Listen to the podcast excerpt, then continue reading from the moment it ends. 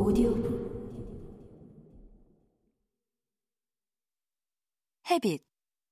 내 안의 충동을 이겨내는 습관 설계의 법칙. 저자. 웬디 우드. 1부. 무엇이 우리를 지속하게 하는가? 1장. 비의식적 자아 습관은 영원한 지속이다. 당신은 분명 아침에 일어날 때마다 첫 15분간 거의 똑같은 행동을 취할 것이다. 자연스러운 일이다. 불을 켜고, 물을 한 잔 마시고, 보일러를 켜고, 이를 닫고, 세수를 한다. 우리의 의식이 적극적이고 정교하게 이러한 아침의 행동을 반복적으로 창조하는 것이라고 믿을 수도 있다. 정말 그럴까?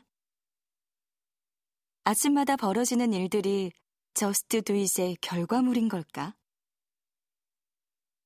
우리가 그런 행동을 억지로 하는 것이라면 그럴지도 모른다. 하지만 적어도 회사에 출근하거나 학교에 등교하는 일이 끔찍하게 싫기는 해도 아침에 일어나 물을 마시고 이를 닦는 행위를 혐오하진 않는다. 이른바 의지력이라고 부르는 의식적 자아는 일상적 행동 패턴과 거의 관련이 없다.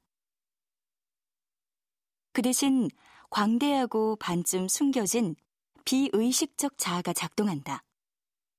바로 습관이다.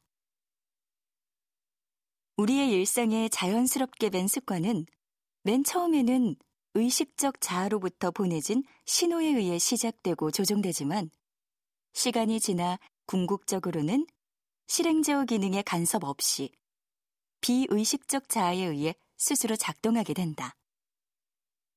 둘의 차이를 좀 더 쉽게 설명하자면 이렇다. 의식적 자아는 임금 인상과 연애에 관심을 갖도록 우리를 조종한다. 그리고 비의식적 자아는 우리가 과거에 취했던 행동을 떠올려 의식적 자아가 지정한 목표를 더 쉽게 달성할 수 있도록 특정 행동을 반복하게 해준다. 이것이 바로 습관이다.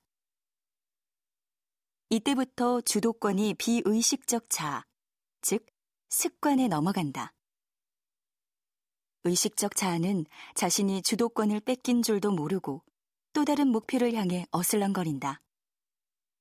그 사이 우리의 잠재적 영역에서는 나도 모르게 습관이 형성되어 삶에 영향을 미치기 시작한다. 다행히 좋은 결과를 불러올 수도 있고 인생을 좌초시킬 끔찍한 악몽이 되어 나타날 수도 있다. 습관을 형성하거나 습관에 따라 행동하는 것은 의식적으로 경험할 수 있는 영역이 아니다.